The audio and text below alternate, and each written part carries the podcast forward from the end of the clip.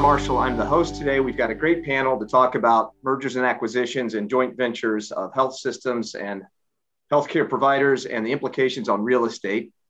I work in the consulting business of the Hall Render Law Firm, which is Hall Render Advisory Services. I come to this profession after spending 15 years in the development arena for outpatient healthcare facilities, largely on behalf of health systems. So I ser- currently serve as a consultant in this capacity. And uh, we've got a great panelist uh, discussion today. And I'll start with uh, Matt Robbins making his introduction. We'll work to Mitch and then Victor. Great. Thank you, John. Nice to be with this group today. Uh, my name is Matt Robbins, and I'm a senior vice president with Kaufman Hall. Uh, and I spend time in our uh, capital markets and our mergers and acquisitions practices. So, work on a pretty wide range of healthcare transactions from you know, capital raises to physician partnerships to you know, health system uh, mergers and acquisitions, and advise on a good amount of the kind of real estate transactions that fit under those different umbrellas. And I look forward to the dialogue today. Um, maybe Mitch, I'll pass it to you.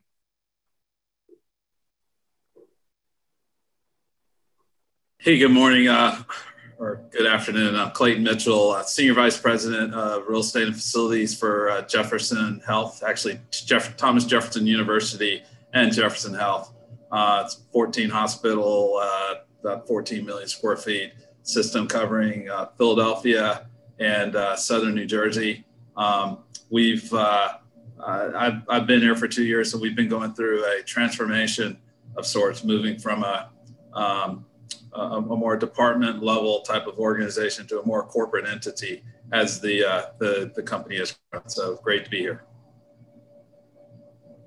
My name is Victor McConnell, and I lead VMG Health's real estate service line. Uh, VMG is a healthcare advisory and valuation firm. We've been uh, focused on healthcare for about 25 years. Uh, have a an array of, of uh, transaction advisory service lines, recently added coding, audit, quality of earnings, financial due diligence. Um, so my focus is real estate, but in, in most of our work, we're working uh, on an interdisciplinary basis with VMG's other service lines for, for hospitals, for, for REITs, for private equity, uh, uh, kind of range of client base. Thank you, gentlemen. And for a quick housekeeping measure, this session is being recorded, so for our participants and registrants, you will be able to access a recording of this session. And we very much encourage questions and uh, dialogue from the participating audience as we move through this. We will address them as we can. Um, and we will wrap up when we're done talking about our exciting topic here, or uh, if there's no more questions towards the end of our session. So, but for those participating, feel free to use the Q&A session here to uh, address your questions. We'll try to get to them through the session. We're going to start with just a really quick five slide um, presentation here, if you will, or slideshow to kind of put some context around this, this theme and the topic here. So I'm going to share my screen here and uh, we'll see what comes up. All right, so everybody should see a screen that shows a whole bunch of headlines. And these were there's nothing magical about this. Um, lots of M&A discussions or lots of M&A uh, transactions in 2019, less in 20 and uh, lesser so far in Q of 2021. However, that doesn't mean the discussions have waned. It might just be a reflection of people still trying to recover from COVID. But the headlines in here all point to a different story, or they have various stories. There are haves and have mores. There are haves and have nots. There are headlines here that point to uh, mergers not going through for regulatory matters or for uh, market share concerns. Uh, there's for profit, there's nonprofit. The point here is that it's active. And despite the COVID situation over the past 16 months, um, and these headlines were just taken from like the past six weeks. So it's real, it's topical, and we think that real estate, although it's often overlooked, actually can add a great deal of value to these, but it could also be a detriment if the diligence isn't handled the right way. So I'm going to move uh, into some slides, a few slides from Kaufman Hall and Matt Robbins, and uh, hopefully we'll get them here to move forward. Hang on a second here. I'm going to go back after we get to it. I think this is where you wanted to start, right, Matt? Yeah, thank you, John. I think we wanted to just quickly set kind of some broader, you know, zoom out context here around, you know, kind of the, the credit view and how how do the you know capital markets and kind of the market constituencies view healthcare right now. Um, and you know, the general consensus is that the larger health systems have, have weathered the crisis better. Uh, larger balance sheets, broader regional uh, presence, more revenue diversity. Uh, that's really paid off uh, in in a number of ways, and uh, you, you see a lot of trend, uh, transactions coming to market now around two large organizations trying to get larger, and you know two strong organizations trying to do something that they couldn't do by themselves, um, and that's been going on for a number of years, and now we see that really accelerating as as John mentioned on the on the prior page. Um, but the you know the near term credit view is still very challenged. Uh, I think the estimates we've uh, we've put together as a as a firm, you know, show that you know 50 to 100 billion of revenue uh, might be kind of still out of the picture this year across the entire healthcare sector because um, just you know utilization and, and, activity in the hospital sector really just hasn't rebounded um, as much as folks thought. And that's inpatient, outpatient, ED. You know, those have come back to maybe 80 or 90 or 95 percent, but that last little bit uh, is a significant amount of, of revenue and, and margin as well. And that's where we think there's just going to be a sizable credit gap as we as we go forward here. You know stronger and weaker health and weaker health systems are still going to partner and still going to look for ways to uh, to work together but it's also kind of the strong and the strong moving forward. And that's where real estate can really help advance that and leverage that as you look at how the two organizations come together. So maybe john if we can go go back to um, maybe two pages and just a couple of other data points here um, before we jump into the discussion you know only 13 deals in the first quarter, but the average size of deal has continued to go up. So you can see in that, that bottom right graph, the average size of the smaller health system in these deals, looking back over the last decade, has been growing at about a 6% rate on average. And this graph is, is kind of an annual graph, only gets us through 2020, where the average deal was in the mid 300 millions of revenue. Well, in the first quarter, 13 deals counts for 72 hospitals the average deal size was closer to 650 million. So you've just seen this explosion in the last quarter of look, it's fewer deals, but each one is more significant. Um, and then on the on the left hand side, you see it as well that the organizations that are partnering, you know, one out of every eight is rated at least A minus. So those are not organizations that are facing some type of default or you know financial event that could be you know detrimental to them. These are organizations that are looking to to become something better become something different. A couple of examples of those deals are here on the next page. Um, you know, we've seen these kind of you know mega mergers which you know CommonSpirit is kind of now a national footprint. Um, you know multiple states you know scores and scores of hospitals even though they've been very you know picky recently about you know getting out of certain markets and getting into certain markets so they're still active um, we've seen targeted expansion in core markets, um, you know, dating back to Ascension's purchase of, of presence uh, several years ago, but also, you know, Piedmont recently having, you know, several uh, additions to their portfolio in Georgia and Steward in the Florida market, where working across the page, you know, bought a handful of very, very well functioning hospitals from Tenet. Um, that, you know, a lot of that for profit activity for a number of years was organizations like community you know divesting and, and divesting frankly because they were you know distressed and they needed you know proceeds to to manage their capital structure. But now you see Tenet and hca um, you know selling well performing hospitals but getting out of specific geographies because they're not strategic they're not able to, to get the margins they want. So you're seeing a lot of very deliberate moves in and out of the market. And then last kind of completing the circle around is you know the, the deal that was just announced the other day with lifepoint and kindred where you know acute care operator, you know, expanding into a you know very different service line around post acute. And so it's just it's a different set of transactions than it was 10 years ago, where the wake of the financial crisis, it was a lot of, you know, how do we make this work? But the numbers don't add up. Now organizations are trying to do different things and, and do different things together. And so what that means as we kind of move to our conversation today is we've, we've gone from kind of, you know, business and market optimization to like kind of what's the footprint that we need and how do we be effective and how do we compete uh, and organize our business around the service lines, the sites, the capital financing that we need to be really, really effective. So I'll pause there and maybe Mitch to you um, to give kind of the Jefferson story. Well, Matt, uh, we it looks like we actually have a question for Mitch as well. Uh, and what uh, so maybe he can address that. And the and the one thing before we move on from kind of this broader capital markets discussion, um, you know, it's interesting to see the the the market's reaction to kind of these trends you're talking about, where you know post COVID, the the if you look in the aggregate at at uh, Tenet HCA and CHS, they were down almost 50 percent, and now um, as of June, they're up almost 50% from pre-COVID levels. So um, you know the the markets have have responded pretty positively to uh, to a lot of the trends that you're you're touching on there. But yeah. so, John, if you want to read the question aloud for for Mitch, so everybody can hear it, I guess. Yeah. So uh, this comes from a real estate compliance individual. Can Mitch expand upon moving from being department driven to operating more as a corporation? What changes and processes were made to accomplish the transition. So we're jumping right into it for you, Mitch.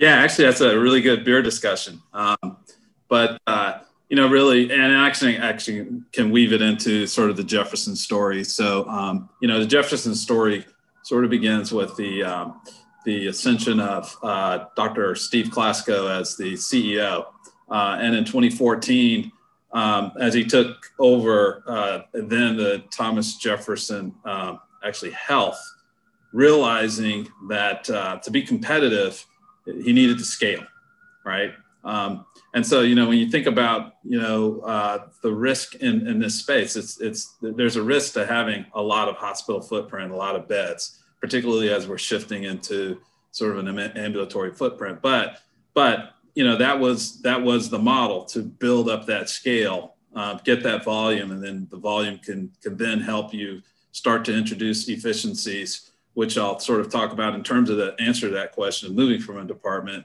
to a more corporate footprint but you know as we walk through these mergers uh, the abington health uh, merger gave jefferson a presence in um, north philadelphia and montgomery county then, then came aria which was more of the northeast portion of uh, Philadelphia. Um, and, and it's important to know that in, in the campus uh, campuses surrounding Frankford Hospital and Torresdale in particular, uh, the, the, those are those are some of the, the heaviest hit opioid um, uh, sectors, not only in Philadelphia but but in the country. So it's a very challenged um, uh, area to provide healthcare, uh, and, and in many cases, particularly at our Frankford campus, uh, Jefferson is the um, is the safety net hospital.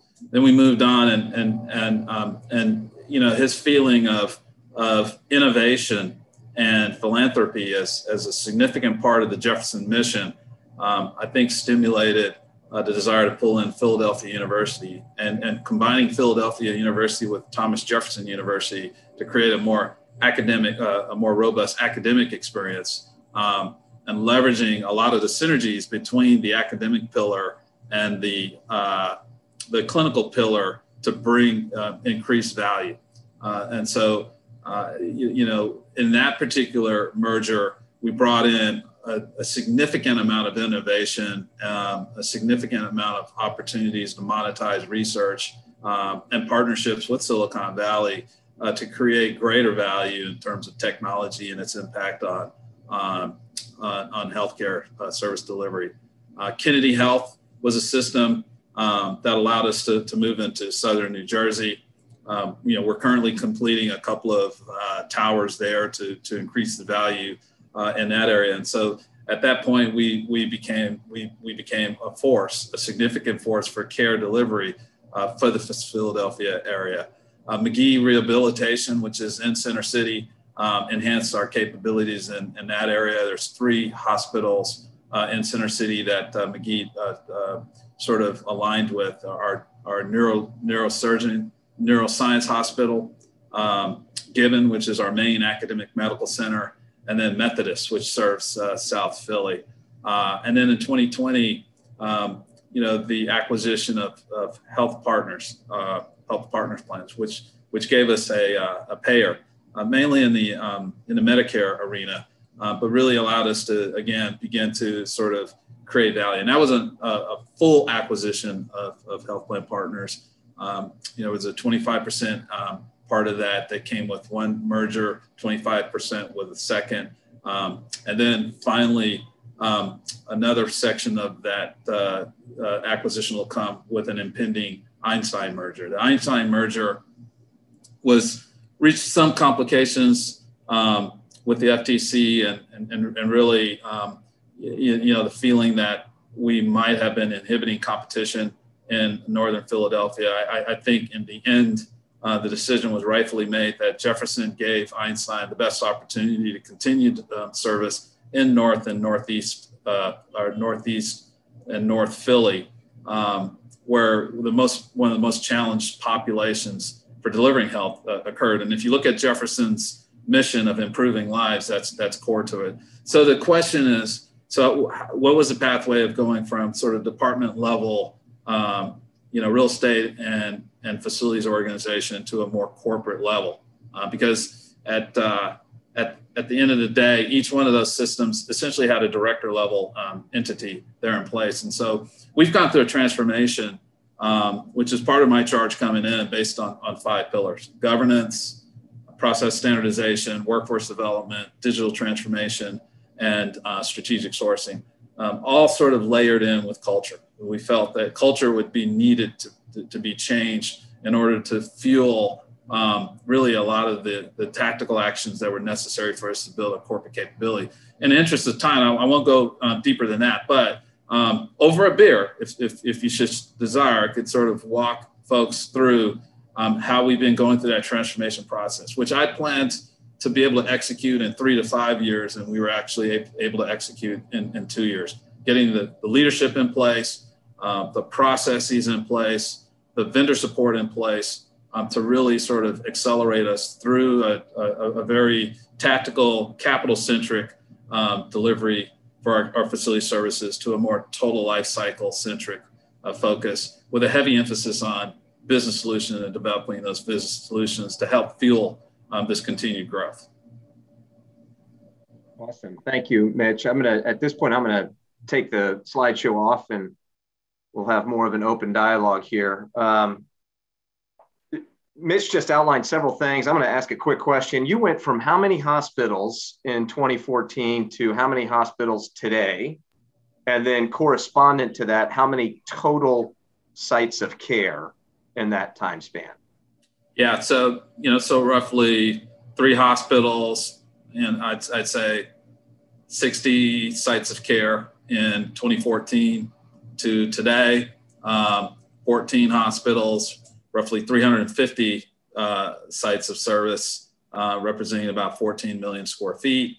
Um, and then, you know, with the, the, the, addition of Einstein, another three hospitals, um, another 40 plus facilities to that. So close to 400 facilities, um, you know, probably taking us somewhere, you know, north of 16 uh, million square feet of uh, space to manage. So um, pretty, you know, it's a pretty significant uh, um, uh, growth. Um, but I, but I think, you, you know, the, the, the, beauty of being an industrial engineer is, you know, just understanding how complex systems uh, come together. And so when I talked about those five pillars, they were just really meant to sort of address the complexity by by simplifying how we integrated and, and work together. And that simplification has has has enabled you know a lot of our leadership to buy into the core mission and vision of what we're trying to do and, and really sort of ex- accelerate that transformation. So uh, a lot of moving parts uh, to that. Um, it's a pretty fun place to be and it's you know no days uh, the same but um, we, we have some heavy lifting ahead of us as we as we get ready for this next merger. That's awesome. We've got another question that came in but i'm gonna i'm gonna put it on hold just for a minute. And uh, since Matt's also an engineer and I'm a sales guy, so I don't I, I, don't see the processes the same way you guys do. And I don't know about Victor, but Matt, uh, Mitch said several things in this growth transformation period of, of Jefferson that kind of hit upon a theme you outlined in our pre-call, which was you know health systems looking at financial, operational, and clinical optimization. Mm-hmm. And then what's left over is real estate. It's an afterthought. And yet now Mitch has got he's gone from like three hospitals and you know two dozen sites of care or 40 sites of care to almost 400 sites of care and 60 million square feet. Can you speak a little bit, and, and Victor, I'll have you add on to this a little bit. Can you speak a little bit to what that, what what sort of value implication can be either unlocked there, or or uh, either can be a detriment or a gain, depending on how it's used. When you think about that scale of real estate growth and the value of some of that underlying real estate. Can you speak a little bit about how that might be viewed? And Victor, I'd love you to weigh in on uh, some of your professional experience in valuing that when you go into M&A discussions. Yeah, I think there, I guess I'll address it kind of in two, a quick answer and then a longer answer, John. I think the, the quick answer is when these, especially mergers are coming together, they're non-cash uh, in the in the not-for-profit sector. I mean, you're you know kind of bringing organizations in, and you're probably trading governance and management roles if there's any trade that's kind of the currency in a lot of these not-for-profit deals. If there's an asset sale or an asset purchase, then yes, there is a lot of money that changes hand. Like you know, Novant, you know, paid over a billion. There's a billion four for you know a new hospital in in uh, uh, Wilmington. I mean, that was a bunch of money went to someone else, uh, you know, to kind of the local government. Um, but most of these mergers we're looking at are you know bringing the two organizations together and creating a new organization. And so value in the traditional sense doesn't really equate to that, it's around those broader goals that you mentioned around, you know, clinically, uh, you know, probably most and foremost clinically, and then kind of financially and from a platform, how do we bring this together and look at it?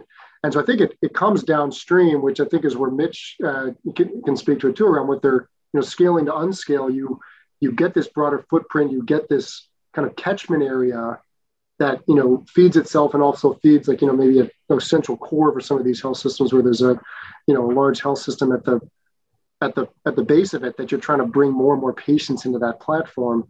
You get that and then you've got to be more focused on okay we've got two outpatient clinics in the same zip code. They both have mris we're doing the same service lines at both. This, this is really silly um, but you're kind of working you know top down on that than, than bottom up around let's get the footprint and then we can go to work because there's earnings and you know kind of cash flow value but then there's also you know trapped capital around you know sites of care that you just don't need that are you know superfluous to what you're trying to do as an organization. Those could be monetized in a in a, in a different way than places that are more strategic and more core to the, the clinical offering. And i don't know victor if there's anything you'd you'd pile onto that no i mean i think i think you're you know spot on in terms of looking at an entire portfolio and determining you know which what assets may not be strategic that could be sold. Um, you know in the context of you know member substitution um, you know we do we do a lot of post transaction work where we're even though there's no cash consideration it still has to be booked. So we value it uh, as if you know how would it be valued in a if there were another buyer and you know allocating between the, the tangible and intangible assets typically real estate's the largest uh, item on a hospital balance sheet.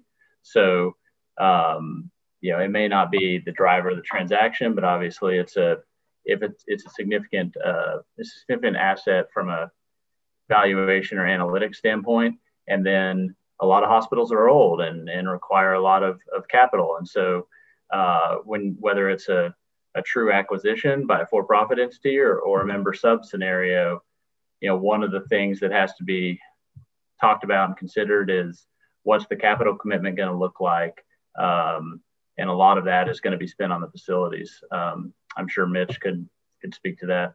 Yeah, actually, I wanted to, to continue a point that Matt was making because it, it, it's, it's a good line of sight. You know, when you when you when you talk about moving from a director centered um, operation to sort of a more executive level centered operation, you know, there's this business co- uh, competency that you add to the equation. Because at the director level, it's all about execution and operation, right? Keep you got to keep the lights on and you got to keep the water water flowing.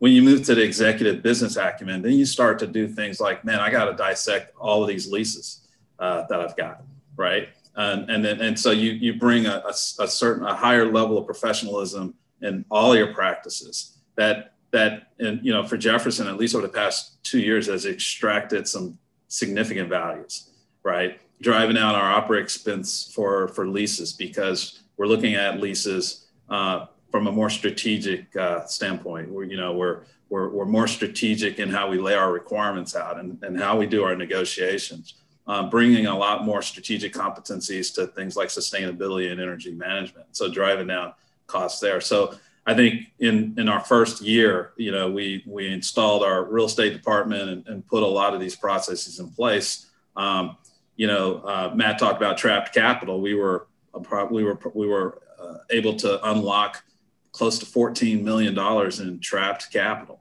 right? Um, capital that was sitting in places that people have just lost uh, line of sight on because we didn't have the processes in place to, to understand, you know, how the money was flowing. Um, and the efficiencies that we got to by bringing the scale together and entering you know, enterprise level contracts to drive down our, our utilities expenses and things of that sort. And so those, when you talk about scale, that's what scale allows you to do. The unscaling is is you know to both the points both Victor and Matt have made. Now I got a whole lot of redundant infrastructure, right? And oh, by the way, do I need to really sort of evaluate my operating model for how I'm delivering care, right? And and revamp that so it's it's better aligned to get the efficiencies from real estate. We talk about real estate efficiencies, but it's really operational efficiencies that we go through more efficient use of our staff, equipment, assets, all of those things and oh, by the way, when you bring all of those components together, you, they come with a, a huge deferred maintenance backlog. And so, you know, that unscaling is, is necessary to get rid of stuff that you don't need to be maintaining anymore. So you can, you can bring your deferred maintenance backlog into a manageable state. And now you can start to become a little bit more creative in sort of the financial vehicles and mechanisms that you're using to actually capitalize your, your, your footprint. Great commentary. Um, thank you for all of that. We'll address this question real quick. Uh, I'll paraphrase a little bit, Mitch. In some of your comments, you mentioned uh, conversations with the FTC. We that was, frankly, widely publicized with the Einstein transaction. Um, so this is probably a question for the panel. Has the FTC, during the first few months of the Biden administration, taken a more involved role in big M&A transactions, or do we expect them to do so? And the FTC, if the FTC does take an expanded role, do we expect that it will meaningfully slow down the rate of M&A in healthcare? So kind of two parts. Anybody want to take that first? Matt, why don't you take it first? You're head of the M&A group at Kaufman Hall. It's a, it's a really important question, and I, I think it is still kind of early days. Um, they FTC is going to have a lot on their plate, and I think there's a lot in the in the tech world that they're going to be very focused on. I think there are hearings even this week on potentially new legislation in that arena. But I think they've been focused on healthcare for a while um, and have been targeted uh, in kind of challenging mergers, especially where there's overlapping geographies like um, like the Jefferson Einstein one. They've, they've scrutinized those ones very hard.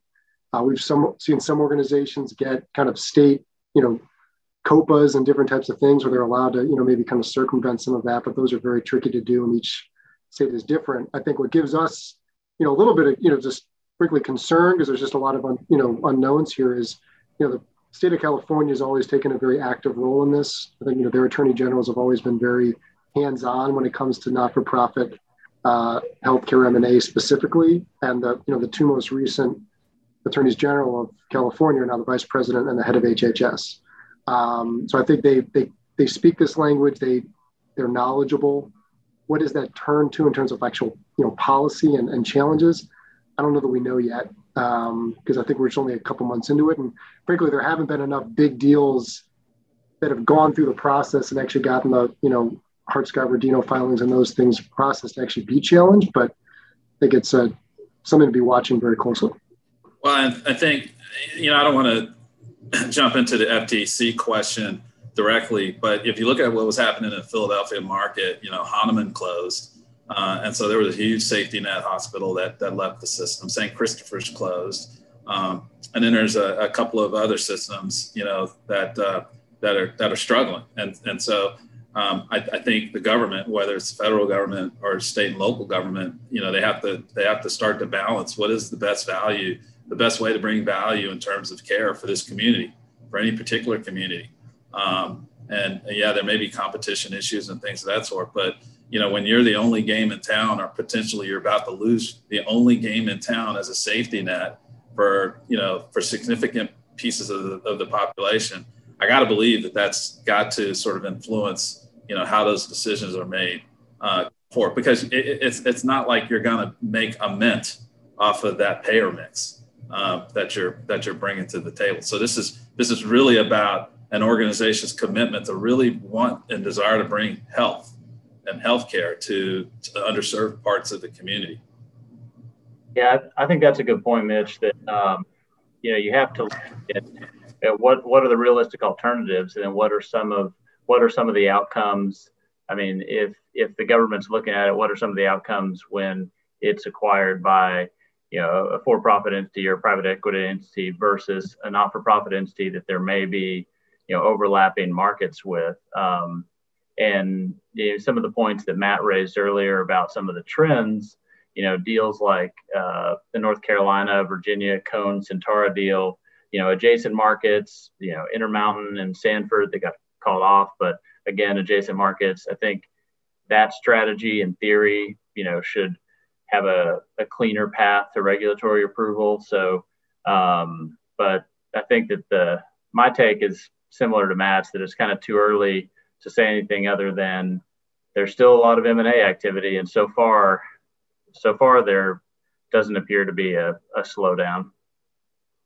Yeah, I think the um, the trend that is was was there during the Trump administration and that we'd expect would be there with the current administration is around you know price transparency, and that if you see some of the challenges, especially the recent one in California between Huntington and Cedars, a whole number of bullet points from the Attorney General's office about that around maintaining prices, maintaining the current negotiating structures, not allowing a combined organization to really use its new scale to to drive prices. I think that that's what it all kind of drives down to is um, there's not great transparency on this. I think you, there's articles all the time about you know getting an ultrasound in you know Reno versus an ultrasound in some other part of the state, and it's like five times more, and nobody's really sure why. And that's something that you know plays into the FTC question a little bit because I think they're they're worried about competition and and pricing and, and that kind of leverage points. And we, we don't expect that to dissipate uh, at all, uh, even with the change in administration. Yeah, and, and, and, you know when, when you when you think about what happened with the exchanges and and and you know the industry going happy, you know people who had not been payers before and and, and feeling that there was business opportunities there, and then entering that space and getting our clocks cleaned, and it's the same with hospitals. You know, with with with with Hahnemann, you know, a for profit picked up that hospital thinking that they could they could figure out how to make that that work. And you know, there's there's fundamental differences between a way a for-profit organization runs and a, and a, and a not-for-profit. And so, you know, it's it's a much more complex um, you know business model than than than a lot of people really give it credit for it.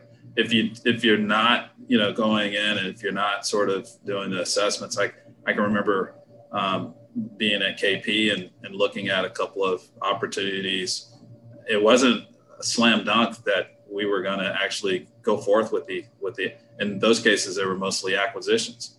You know, the business model just didn't shake out, and so you know we just, we just didn't pull the trigger. And so I think you know the ability to do to do due diligence and, and really understand the complexity of the deal is you know, and you know, you know this, Matt, because you, you I mean, this is part of y'all's business model. That's going to just become increasingly important to help people understand what are they really getting into um, when they pull these organizations together. And then I think like the entry question I got asked, okay, you've done it, so how do you, you know, basically how do you extract that value through your governance and and all of those business practices that you're bringing to extract the value out of this new asset that you just uh, uh, merged with?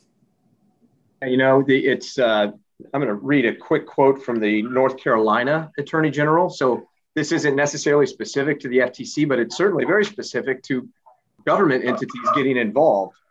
Uh, and this was in an article I pulled just a couple of days ago uh, relative to a lot of activity in North Carolina, right? I mean, there's a, a Novant recent acquisition and the Cone Sentara deal. Bigger doesn't always mean better. In fact, it often means worse and more expensive. So, so we know what the Attorney General of North Carolina is coming into this with, but that we're getting down a government path, and this is supposed to be somewhat real estate related. And I think maybe uh, that is where some expense can be saved, right? I mean, so all of a sudden you've got 350 sites of care. There, there has to be gross redundancy in a third of those. That redundancy is a cost. That cost has to be captured somewhere. Uh, how does how, how do your clients try to get over that before a closing or before they have pushback from a, a municipality, for example, that says, hey, you're coming in here, you're buying all hospital, but uh, we kind of like this clinic over here. We don't want you to do anything different with it. I mean, it becomes very local and a lot of local ownership around these growing entities. So, how do you advise your clients around that sort of diligence and making sure that it is addressed in a way that it's not adding to the cost structure? That that introduces complexity, John, because you know you're, you're coming into these deals and and there are these you know these shadow agreements that have that have already been made. So you know if you're coming in there, uh, you know like uh, hey, I'm gonna I'm gonna do a slash and burn deal to to extract the efficiencies. It's not to be that easy, right? Um, you know, it's not it's not easy to to talk to people about shutting down an asset or are impacted in a significant way, if it's the only, you know, the only safety net in, in a particular community. So I, I honestly think that's the challenge on the real estate side. And I think the, the other part of it is, you know, I look at uh, healthcare needing to go through some of the, the revolutions that we had in like, um, you know, service industries, retail, and things of that sort. Uh, you know, I, I've used Starbucks as an example. Starbucks has a business model that they can easily replicate wherever they go. And so with, with healthcare, it, it's all right, what is the secret sauce for how I deliver my care to extract those efficiencies, make it hyper efficient so I can I can make a margin and reinvest. Um, and I think I think most systems are still struggling with, you know, how to develop that model. And I think for from my standpoint, that will heavily influence the type of footprint that we need to, to put out there and the network you know how that how that footprint is distributed across the market. And i mean once once healthcare figures that out i think that's a secret sauce uh, to this thing. And it it in my in my mind real estate can do a, a heck of a lot to influence that going forward. And john it looks like we got a couple of questions. Uh, i don't know if you if you want to uh, dive into private equity is one of them, and government obligation bonds is the other. Uh, There you go. Sorry about that. Hey, you know, we're 12 months into Zoom. I can still forget to unmute myself sometimes. Um, two good questions that are part of our topic of discussion today. Uh, one is Can we speak to any trends in the real estate component with physicians and specialty private equity firms? in the ambulatory area, especially. So I think this is specific to the private equity roll up of physician practices. And then maybe there's some real estate, underlying real estate implications in those roll ups. So let's address that real quick and then we'll get into um, government obligation bonds. Yeah. Yeah. And I'm sure we all have thoughts on that. I mean, as you know, if you're a hospital, you're competing with private equity for, you know, physician practice acquisitions. And it's, if you're a physician, you're evaluating employment model with a hospital versus uh, what does what's this private equity model look like where you carve out some earnings you put a multiple on it uh, and you roll it up into a platform and for the, the, the acquiring entity it's you know it's an, essentially an arbitrage between the, the multiple that they buy the practice at and then the, the multiple that the platform trades at um, we we track the I know 2020 was, I believe, a record of like over 5,000 private equity deals across all industries. And you know, healthcare is no exception. Um, uh, on my personal experience with it tends to be in more of a diligence capacity. So helping helping answer real estate diligence questions around, you know, maybe there's a, a platform company that has a, a bunch of satellite clinics scattered around the state, and those may or may not have well documented agreements for for what they are. Um, how do you you know put those in place during the life cycle of a during an LOI to get to get a deal done. Um, if the question asked about the ambulatory area, you know, a lot of ambulatory clinics, surgery centers, urgent care, what have you, are physician owned. So then you have compliance issues. Uh, is the private equity acquirer interested in owning the real estate? Generally not. Um, if it's a hospital, or, you know, is there an interest in JVing with physicians on any any existing or new real estate? You know, what's the go forward lease going to look like? Is the hospital going to guarantee it so then the physician can sell it? Um, I think it's you know, it's a really fragmented market with a lot of real estate implications. Um, Matt, you you have thoughts on on this one? This is an you know, this is an enormous market, and, and private equity is after it. And I think the, the numbers we've seen were like you know 60 billion of private equity deals just last year, even in the pandemic. And it's not just in the acute care space. I mean, this is, you know, there's hospital uh, operators, you know, that are they're backed by private equity. You know, Cerberus uh, turned a really good profit on what they did at Steward. That's been pretty well publicized. But they're also investing in all these other service lines, home health, virtual telehealth, et cetera, where you know there's it's easier to scale and not as regulated as the inpatient environment. And so you've seen an enormous amount of money, um, and then subsequently a lot of IPOs and other types of uh, monetization activities where you know private equity is in here and they're competing on the business and they're also competing on the real estate. A lot of the big um, you know you know developers and others who are actually the ones building these outpatient clinics, uh, you know off-campus EDs, uh, ambulatory surgery centers, what have you. You know they're private equity backed as well um, and looking to get you know into the healthcare arena in that angle so it's it's just very very widespread and I, I think to your point matt it's you know every vertical has different considerations you know the ophthalmology optometry dermatology they're all you know hot private equity targets uh, from a, whether it's a real estate or operational perspective they have different different real estate needs uh, different risk factors different sort of go dark risk if you're if you're acquiring the real estate um, but uh, yeah, I know we're we've got another question to answer, more to cover. So, John, yeah. Mitch, y'all have anything on any comments on the private equity world?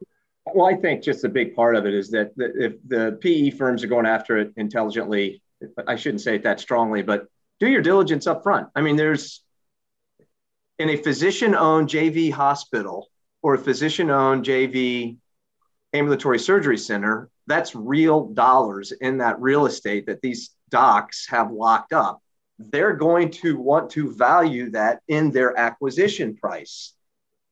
If there's a hundred of those that's being rolled up into a PE firm, that is millions and millions and millions of dollars of value. Just do the diligence up front. I mean, it's it's that's the thing. Hire advisor, go do the diligence, understand the sites, understand the investment, and they can probably put a number around it pretty quickly. And John, back to your point earlier around um, kind of you know you, you come in and you change sites of care and kind of that you know that line of question i think there's a lot more emotional and kind of government energy around inpatient access points. You know what are you going to do with the hospital? What are you going to do with the ed right. you care local all those things. And those are really important. But from a business perspective you know 50% of the revenue is coming in outpatient. So when you're thinking about it as an operator and what you're trying to do clinically and financially with the space yes, the inpatient chassis is important, and that's the hub for a lot of these markets. But you know, the outpatient space where you know there might be more sites of care that are underutilized or poorly located, or you know, really just old and tired. You know, that's a really important part. But as you're as you're building that plan of how you actually bring this organization onto your platform, being realistic about the capital commitments you're going to have to make. Yeah, Matt, I think that's I think you just kind of hit the nail on the head on the risk in, in healthcare, right? Because the business model was was predicated on driving, you know, um, demand, if you will, to the acute inpatient, and now it's shifting, it's pivoting, um, and so the you know the profit driver, the revenue driver is actually going to be sort of that middle ground, that ambulatory place um, where you go in and you get your procedure. It's something that can't be done at the home, but it ha- you know has to be done in a in a clinical environment. Um, and so if you've if you've got a lot of hospital um, you know, sort of a- assets, then you, you've got to sort of rejigger that business model so that you can sort of begin to hopefully optimize the value that you're going to extract uh, out of out of those. At the same time, you're driving down volume, and I, I equate it to the same issue that we had with um, energy. You know, where you look at the grid and you look at, you know, we we we we built all these power plants in the grid to sell electrons, and then in the in the 80s and 90s, all of a sudden we said, no, we got to start to conserve. But the business model the business case for building all that infrastructure was on selling electrons. So in this particular case, our business model needs to be built upon, you know, wellness, keeping people out of the hospital. So, you know, it, there's a lot I think that has to be done in figuring out how that business model shift with our current infrastructure in a productive way. Um, so health systems can make that orderly transition to the, you know, the new model. You know, Dr. Klasko talks about it, the new math. And in his mind, the new math involves academics and it involves uh, clinical innovation. Um, and for us, it's, it's philanthropy. So how does that new math come together to give you a different model for how you del- deliver care and, and what he would describe as health assurance, not health insurance? Yeah, yeah, very good follow on there. So this this additional question have you dealt with government obligation bonds in any transactions where a nonprofit or for profit has acquired the real estate such that the bonds need to be redeemed? And Matt, you and I kind of touched on this a little bit yesterday with the uh, HCA situation, but interested in your comments on the redemption of government obligated bonds. Yeah, I think I might draw the circle broader than just GOs, but kind of just you know tax exempt debt more broadly, where there's yeah yeah there's real rules about what you can use that type of debt for. And it absolutely plays in where, you know, if you're a not for profit health system that's being purchased by a for profit acquirer, that asset is going to be for profit from the moment it closes. And so that debt is not going to be um, allowed to be tax exempt. And so there have been a number of these, you know, Mission in North Carolina, others where they've had to essentially prepay that, that debt. And that ends up being kind of part of the the purchase price that comes in from HCA or whoever it might be. Um, the flip side is true too, where you know when organizations have bought assets from for profits, they definitely have the option to finance those tax exempt. They might not be able to do that immediately because it takes time to get the right IRS, uh, you know, letters and other types of approvals to actually have those assets be tax exempt. But you're absolutely eligible to do so. Uh, Novant, uh, who, who, just purchased New Hanover, they had the ability to finance that tax exempt. It was two tax exempt organizations that were coming together, you know, they looked at they looked at rates and thought about what um, what made sense, and they financed the entire thing taxably. And that's just kind of a function of the, you know, the where the markets are. So, you know, the type of financing that supports a hospital is important, but you know that ends up being you know similar to the real estate of like it becomes a diligence issue about you know okay what's there what can we do with it what can't we you know even when it's two not for profits it's not a it's not totally clean because it depends on the state you're in and sometimes the indenture and how things are written that sometimes that debt has to stay with the selling organization even though the assets are no longer there and then you've got to kind of backfill with um, you know with, with, new capital. So it's a complexity um, but it's a key issue because if you're you know 140 million of the purchase price is going to pay off debt there's just less that's left over for everybody else.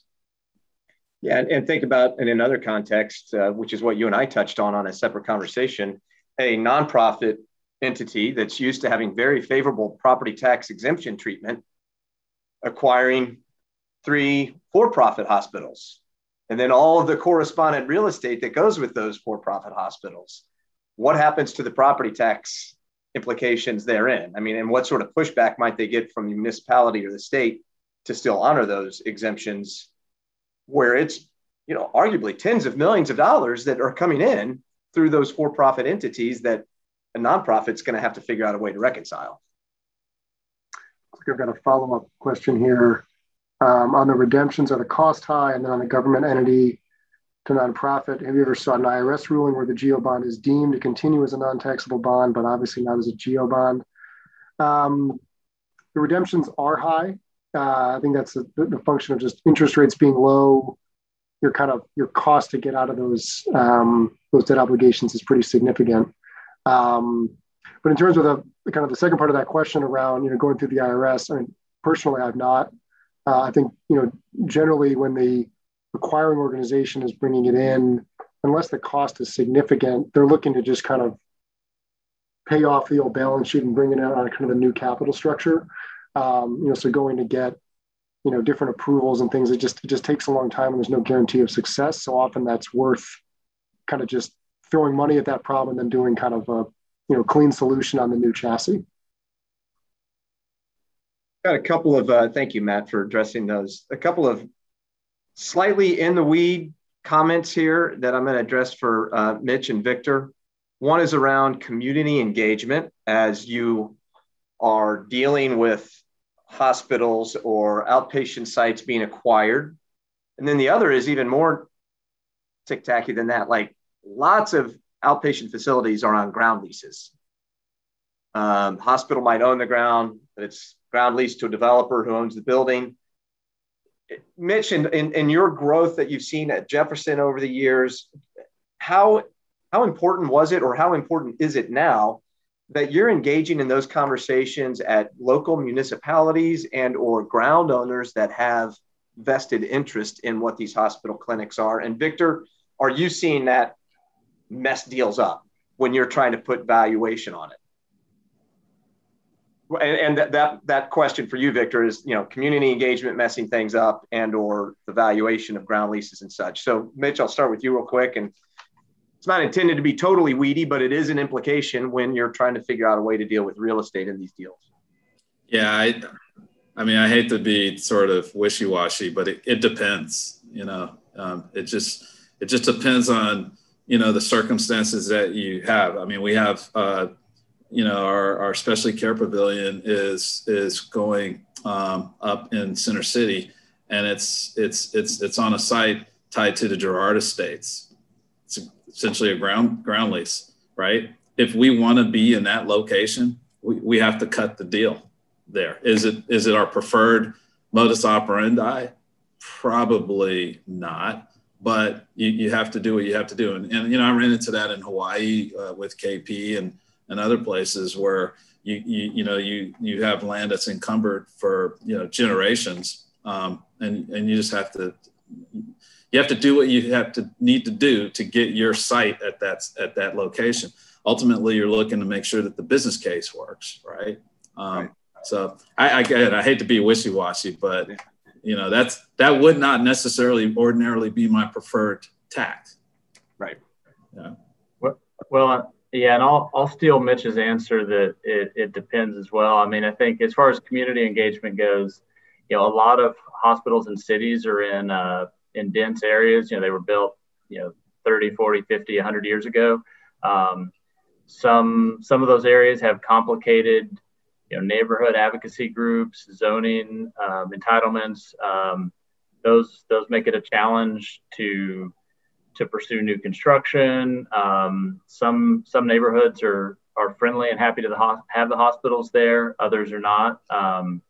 You know, in more tertiary markets in the suburbs, they may be really happy for the hospital to build a new, you know, medical office and it may you know make the the process easy. So I'd I'd say that um, navigating kind of community relationships really varies. Um, and can can be an obstacle or may not be. Um, as far as the ground lease issue, I think I mean ground leases are complicated. Sometimes they're they're prepaid or there was some other consideration given, and the ground rent's zero, so the lessee has a has a positive leasehold position. Uh, sometimes the ground lease captures other costs, other infrastructure on the campus. It may it may include the cost of a sky bridge or parking deck. So you have to understand what's in there there's you know right of first option of offer, right of first refusals. There's put options, first options. There's use restrictions. Um, so I think that the the ground leases are, you know, most hospital campuses in an urban setting have have some level of ground lease. If there's any other uh, any other ownership, and it's just it's just another thing to navigate whether you're uh, acquiring the real estate, whether you're analyzing it. Uh, so yeah, there it's a it's a big topic. And it looks like we got one more question. Maybe we can crank out an answer before the end here. Yeah, I think that the uh, the whole discussion around community engagement and acquisitions of hospitals, there was a really thoughtful piece around uh, the whole history of Hahnemann, uh, and and then the closure of Hahnemann and the players involved and the discussions involved either behind closed doors or open doors. So for those that have an ongoing interest, I can't remember if that was in the New Yorker or the Atlantic. It was something recent, but uh, worth Googling and checking out. Final question for Mitch, and then we're probably going to be wrapped up on time. Could Mitch speak to Jefferson's approach on leveraging real estate to enhance system and physician relationships? slash excuse me system slash physician relationships yeah so i i think um, you know when we when we think about uh, the rationalization and the realignment of of the footprint right um, because if you look at our current footprint um, there's there's i mean I, it's it, it wouldn't be surprising to, to say anybody there's no real rhyme or reason other than we got what we got we inherited um, what we inherited um, and so now, you know, we're, we're going, okay, we got to go through the rationalization and realignment um, process. And then this is, this is kind of where the military aspect of me comes in, into play because a lot of it's, it's, it's driven by the operating plan. What, what is, what's going to be your new operating plan for how you're going to deliver, right? And so you have this very distributed model with, you know, 350 sites all over the place um, and you want to get to this integrated model. But there's an interim step of just, you know, all right, I got, you know, five facilities or 15 facilities in the same zip code. I'm just going to put them in the same box.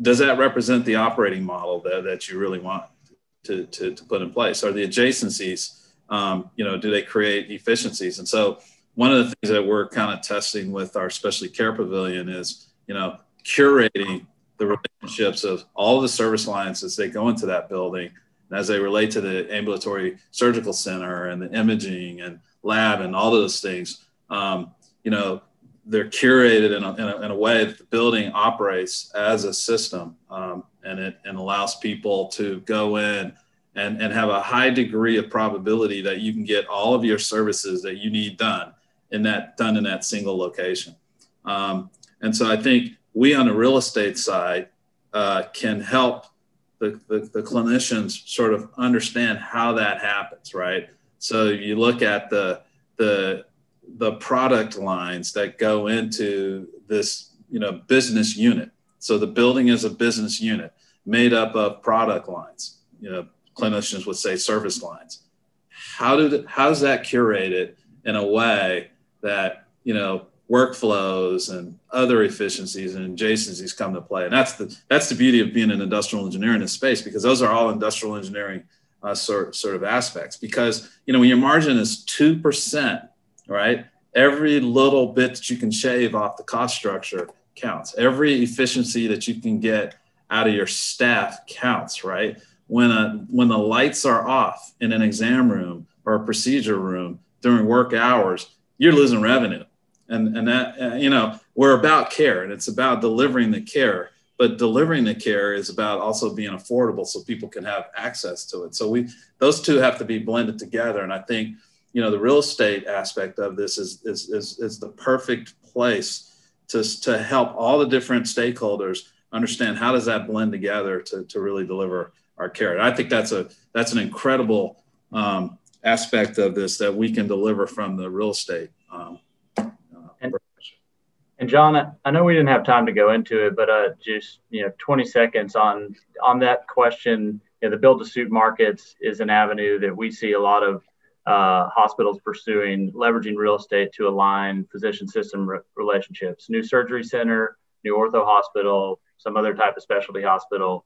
You know, joint venture develops it or leases it from another joint venture it's usually a mix of physicians and hospitals and either lessor or lessee position, maybe a third party developer. A lot of uh, structuring considerations from a you know fairness, commercial reasonableness, and uh, you know uh, kind of profits distribution between the parties to work through. But now, a joint venture ownership position can be a very a joint venture ownership in the real estate can be a very powerful tool in managing the hospital physician relationship dynamic. So it's it's a real thing and should always be explored if it's the right fact set. And we are at 159. So uh, I think it's probably time for us to officially sign off. Matt, Victor, Mitch, hard, you know, you see Clayton Mitchell in front of your name, but I, I don't know anybody that's ever called you Clayton. But uh, thanks for your time. Great discussion, gentlemen. Um,